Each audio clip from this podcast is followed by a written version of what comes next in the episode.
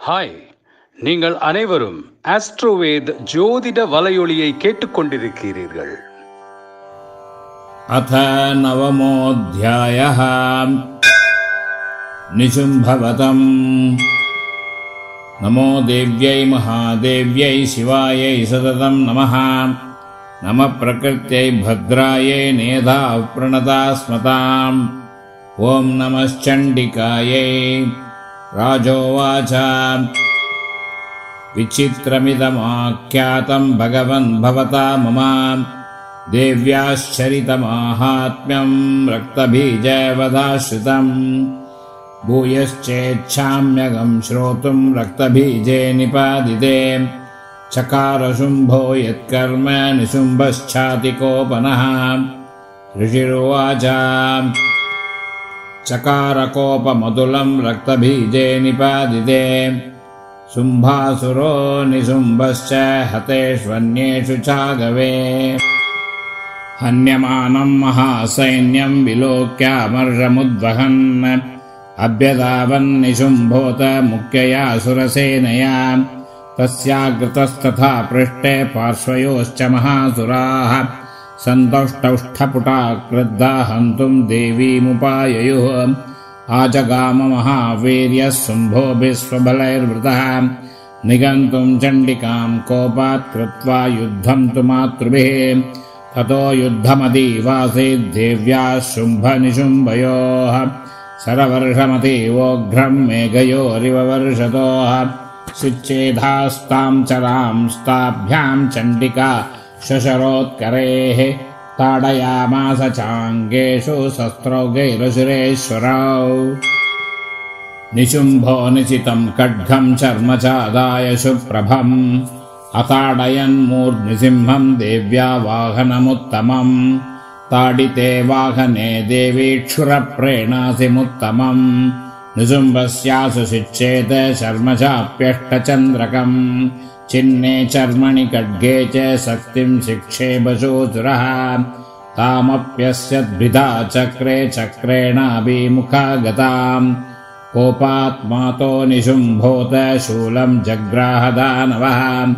आयान्तम् मुष्टिपातेन देवी तच्छाभ्यशूर्णयद आविध्यात गतांशोऽपि शिक्षेप चण्डिकाम् प्रते सापि देव्या त्रिशूलेन भिन्ना भस्मत्वमागता। ततः परशुहस्तम् तमायान्तम् दैत्यपुङ्गवम् आहत्य देवी बाणौगैरपाधायत भूतले। तस्मिन्निपतिते भूमौ निशुम्भे भीमविक्रमे। भ्रातर्यदीव सङ्गृद्धः प्रययौ हन्तुमम्बिकाम्।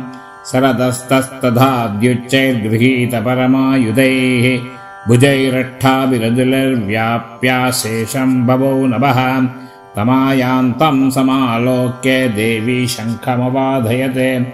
जाशब्दम् चापि धनुषश्चकारातीव दुःसगम्। पूरयामास ककुबो निजघण्टाश्वनेन च। समस्तदैत्यसैन्यानाम् तेजो वदविधायिना ततः सिंहो महानादैत्याजिदेव महामतेः पूरयामास गगनम् गाम् तदैव दिशो दशा ततः काले समुत्पत्य गगनम् श्मामथाडयत्। कराभ्याम् तन्निनादेन प्राक्स्वनास्ते तिरोहिताः। अट्टाट्टहासमतिवम् शिवदूती चकारः। तैः शब्दैरसुरास्त्रेषु शुम्भः कोपम् परम् ययौ। दुरात्मम् तिष्ठतिष्ठेति व्याजहाराम्बिका यदा तथा जयेत्यभिहितम् देवैराकाशसंस्थितैः। शुम्भेनागत्य या शक्तिर्मुक्ता ज्वालादिभीषणाम्। आयान्तीवन्निकूढाभासान्निरस्ता महोल्गया सिंहनादेन शुम्भस्य व्याप्तम् लोकत्रयान्तरम्।